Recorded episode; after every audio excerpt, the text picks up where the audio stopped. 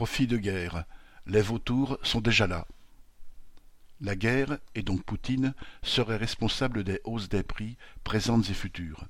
C'est du moins ce que disent les commentateurs autorisés, et jusqu'au candidat Macron dans son clip de campagne. Le mensonge ne les étouffe pas. En fait, les augmentations des tarifs des carburants, tant pour les véhicules que pour le chauffage, et celles du gaz et de l'électricité, ont commencé bien avant la guerre. En septembre 2021 déjà, Castex promettait un chèque énergie de 100 euros et admettait, devant l'augmentation aux pompes, qu'on ne pouvait vivre décemment avec moins de 2000 euros par mois. C'est bien avant la guerre aussi que des familles ont commencé à se restreindre et à baisser le chauffage. Le mensonge vient s'ajouter à cet oubli volontaire.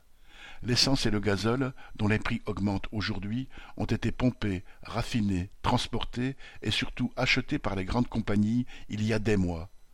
Entre les producteurs et les compagnies comme Total Energy ou Engie, les prix du gaz sont fixés longtemps à l'avance.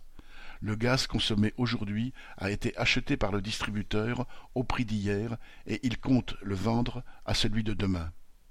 De même, les minotiers augmentent le prix de farine qu'ils ont en stock depuis la dernière récolte.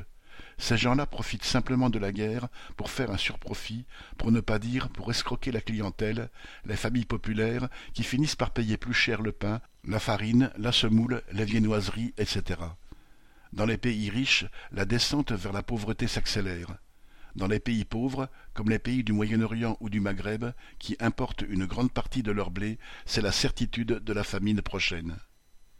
La guerre qui vient est aussi la promesse de bonnes affaires pour les marchands de canons, et leurs actions atteignent des records dans les bourses des métropoles impérialistes. Chaque euro ainsi gagné, chaque dollar et chaque livre sterling est une promesse de malheur pour les peuples.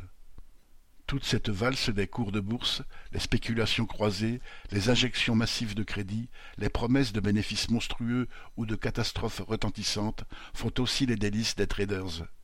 Ils jouent sur chaque variation, prenant au passage leur dîme sur la misère du monde, amplifiant le chaos, menant la sphère financière vers l'explosion et l'économie malade vers l'apoplexie. Le carnage est encore limité à quelques zones de la planète, mais la curée des vautours est mondiale. Paul Gallois